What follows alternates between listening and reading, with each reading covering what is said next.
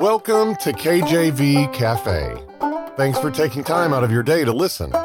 Each episode of the Cafe is dedicated to studying the Bible verse by verse from Genesis through Revelation. Your host here at the Cafe is Bible teacher Clark Covington. Looks like the coffee is hot and ready, so let's get started. Amen. Glory to God. Welcome to the program. Welcome to the cafe. Another blessed day here at the cafe. Hopefully, you're having a great day, a great week. Pastor Clark Covington here. Another episode. Man, we're just tr- chugging lighter right along here in Genesis 2. We're now on verse 19. Amen. So we've gone through Genesis 2, looking at the creation of the Garden of Eden, putting man in there to tend to it. And guess what? He creates woman. He has this thought. He says, You know what? It's not good that man should be alone. I'll make him someone to help him, a counterpart. And now we have verse 19, and I'll read it here. And out of the ground the Lord God formed every beast of the field, and every fowl of the air, and brought them unto Adam to see what he would call them. And whatsoever Adam called every living creature, that was the name thereof. Okay. Like, man, you're just seeing so much of the love of God in this chapter. You're seeing so much of God's great, sovereign, loving character. Like, this should make us praise God because He's in all control, He has all power. And what a God to say, hey, you know what? I'm going to go ahead and out of the ground, everything that I've made, every beast of the field, every bird in the air, I'm going to bring everything I've made and I'm going to bring them to Adam. like, I'm going to bring him here and see what he would call him. You know, whatsoever he called him, yeah, every living creature, that's going to be their name. You're like, what an awesome responsibility, you know? And I don't know all of the language differences, the dialects and so forth. I don't know uh, exactly, like, did Adam just look at, you know, a bird and say, that's bird, you know, or you know, did over time, you know, maybe it was a a gird or a word, and then over time it became a bird. I don't know, but the idea that like today everything we refer to when it comes to animals, right? That came from there in the Bible. That came from Adam. You know, it came from God's first creation.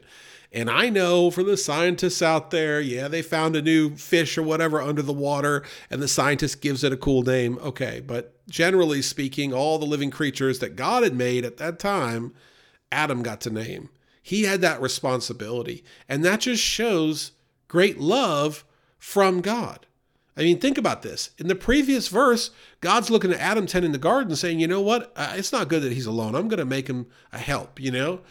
And I'm so glad that I have a help. Amen. You know, uh, I'm my wife tells me all the time I'm spoiled, and she's right. You know, and uh, she was busy. We're you know we do homeschool. Sometimes we get it done quickly, but a lot of times it goes throughout the day. And so she was tending some homeschool stuff last night. I said, What's for dinner? She said, I don't know, make something. I mean, like the fear that came over me at the command to make something on my own. I'm glad that God made woman for the very fact that uh, I've had a lot of good meals, you know, at her at her expense, at her time and effort. So I'm so glad for that, you know, because when I'm on my own, I'm like, uh oh, practically make myself sick trying to cook something that I don't know what I'm doing. Uh, but either way, I thank God for for His uh, help meet, amen. A meet that is you know M E E T, so someone that is helpful, meant for me, or uh, a counterpart to me. I thank God for that, and I'm sure if you have a good spouse, you do too, a good godly one. Uh, but at the same time, God has a lot of love, and I'll say this too: like I grew up in a family where everybody I knew, uh, pretty much, was divorced, and my mom never remarried. My grandma never remarried. I mean, you know, it, it's absolutely like devastating. And I will say this like, just because you've been divorced doesn't mean that you know god doesn't love you you know or you can get no help you know. There's a lot of bible that backs up and paul writes about that it, you know if you can help it and you just want to be sold out to god it's, it's even better not to have a spouse. Like you could just be sold out to god and it's a really incredible scripture to read but if you can contain yourself and not get in trouble so to speak uh, then you know you don't have to be married. You can because if you're not, then you don't have any responsibility, all those responsibilities that come along with being married and having kids and so forth. So for those that are listening that maybe don't have a boyfriend or girlfriend if they're younger or aren't married, Man, that same God that loved Adam so much to give him help is the same God that loves you so much and is more than willing to help you and come alongside and bless you and give you peace as you live for him. Amen. And so, what we're going to do is after we get back from the break, we're going to look at a few ways that God giving Adam this great responsibility of naming all creation shows us the character of God and some lessons here for us today. So, hang in there. We'll be right back. You're listening to KJV Cafe. We encourage you to look us up on your favorite podcast app and subscribe to our channel on YouTube. Now let's get back to some more in depth Bible study. All right, so we see in verse 19 that the Lord made all creation, right? And, and I think that that's important to point out. Because in verse 19 it says, And out of the ground the Lord God formed every beast of the field, every fowl of the air so, where do they come from? They came from out of the ground. Who formed them? God formed them. So, it's very important that we continue to keep in mind the sovereignty and create creative power that God has and has used. Amen. It wasn't like Adam had any part in this creation other than to be created. And then what does he do? He brings them to Adam. And what is that a picture of? I mean, number one, humility. You know, God desires us to be humble. And one of the many reasons I believe that God loves humility and hates pride, amen. Uh, one of the many reasons why is because he himself is humble. And this is an example of that, right? This is an example of that. James 4:10 Humble yourselves in the sight of the Lord, and he shall lift you up.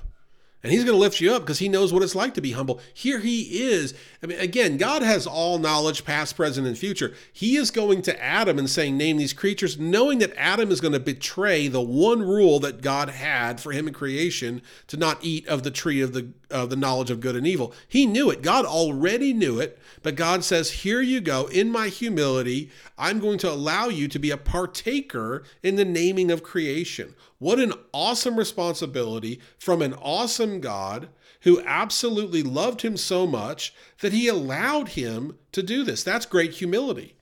And you say, Brother Clark, where do we see God's humility in the New Testament? Well, how about in the person of Jesus Christ? Jesus Christ was the most humble individual to ever walk the face of the earth. Jesus Christ was born in a manger because there was no room in the inn. I don't know about you, but and I'm allergic too. But I'll tell you what, I don't.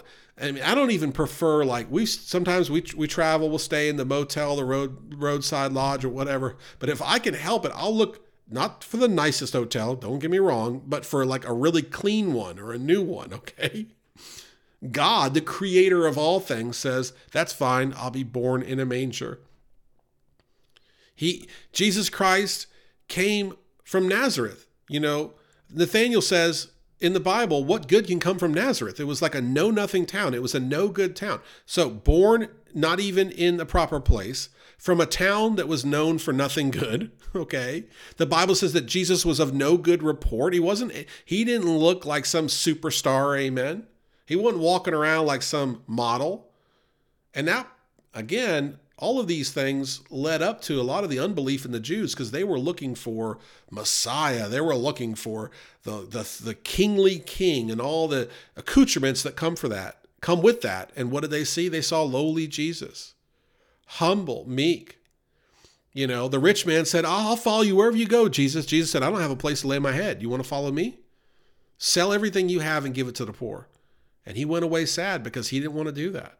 But Christ didn't have anything, didn't have a place to lay his head. Had to ask Peter to show him a penny when taxes were due. I mean, he had nothing. He had nothing. That's humility. Look, if I have a creation, if I create like a little place and I and my people that I created are acting bad and I need to go there and explain to them what's going on.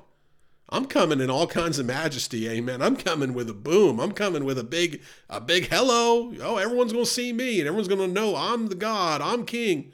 He comes lowly and meek and humble. And what does he do? He goes and seeks out those that are humble and meek. He goes to seek the lowly, the brokenhearted. In the Beatitudes in Matthew, he mentions, Blessed are the broken in spirit, the contrite in spirit, the brokenhearted, for theirs is the kingdom of God. Why? Because they realize their need. The very first message I ever preached, I have it recorded somewhere, was on Zacchaeus, you know, the, the, the tax collector. So short he had to climb in a tree to see Jesus. Clearly, he had been corrupt because he said, I'm going to restore everybody that I've corrupted fourfold or whatever it was. He went and said, I'm going to eat. Salvation's coming to your house. I'm going to eat at your house. He, he, he saved the lost. Amen. And he's still doing it. And oftentimes, in order for us to really see the humility in Jesus, we have to realize our own despair, our own depravity, our own faults, our own shortcomings. And when we realize who we are at the heart of it, then we know how good He is. Amen. Then we know how good He is. We see in this design a partnership, right? A partnership, just like God had made woman to help and be a counterpart to man, God is allowing man to help and be a counterpart to him, right? He's made in God's image. He's given dominion over the plants and over the animals. And now God's saying, Here, you name them. You know, here they all are. I created them. Now you name them. I mean, again, that looks like a partnership. What, what makes that so unique and so special is what's happened since then. Okay. Did Adam take this partnership and say, Thank you, Lord Creator. This is getting better and better. Oh, I amen. I'm I cannot believe this. God Almighty is allowing me to do this, you know. Can you imagine if God asked you to name his creation? I'd about fall over. You know, if God asked me for a cup of tea, I wouldn't I'd be speechless. I'd be breathless. John the Baptist said, "I'm not worthy to unloose his shoe." Amen. I wouldn't I wouldn't be able to talk, you know, and talk about no tears in heaven or God's going to wipe away the tears. I would be I'd be crying my eyes out. I I don't, I don't know what I could say to God Almighty. But he said to Adam, Go ahead and name, name these animals, name all the creation. You go ahead and do it. And Adam falls into sin, not because of anything unique to him, but because of the nature of man is sinful. And that sinful nature entered the Garden of Eden when the serpent, the devil, tricked Adam and Eve, but they, they were given free will. So that shows that they had the decision making ability to stop, and they didn't. They didn't because that sin was present. And what happens? They fall into sin. And then what happens? Adam and Eve are expelled from this Garden of Eden. So this partnership has changed drastically. And instead of Adam and Eve walking around happy, content, fellowship with God, in partnership with God, they are now in sin. They are out of the garden. They are going to be living a hard, hard life. Death has now entered the picture. Things have changed dramatically. And it's been like that ever since. And we see the repercussions of sin, we see the evidence of sin every single day as we look all around this world. We see it everywhere in our own lives and the lives of others. We see the problems with sin everywhere. And our our I believe duty as Christians is to read Genesis 2, understand God's heart for us, and return to our first love. Return to the God that wanted to have that relationship with Adam that was pure and holy and never ending. There was never going to be death. Death didn't enter the picture until sin entered the picture. We need to return to Him, the true Lord Creator God. And we need to have faith that He is a real God and that, you know what, it pleases Him for us to simply believe. We don't do anything more, anything less. We simply believe in God and we will please him. We'll have salvation because we have accepted Christ as Savior. We can have a closeness with God. We'll have the Comforter living within us, amen. And we'll have that ability to be used by God. And so instead of us doing the work, God is doing the work through us. And that's by the work of the Holy Spirit living within us when we get saved. But until we're saved and until we're right with God, he can't use us. He won't. Amen. The Bible says a bad tree cannot bear good fruit, and a good tree cannot bear bad fruit. So we need to depart from sin. We need to repent today. We need to get right with God and get back to that loving relationship that we see here in the Garden of Eden between Adam and God in the very beginning there in Genesis 2. We need to get back to that relationship and that kind of love and that spirited, just great fellowship with God so that we can have that bond with Him now. And when we get to heaven, it'll be like just as it was here, but even better as we're close to Him and we can see Him and we can know Him as we are known. Thank you so much for listening. Tune in next time. Take care. God bless and amen. Thanks for spending time with us today at the cafe. We would love to hear from you. You can email Brother Clark directly at clark at enduringpromise.org.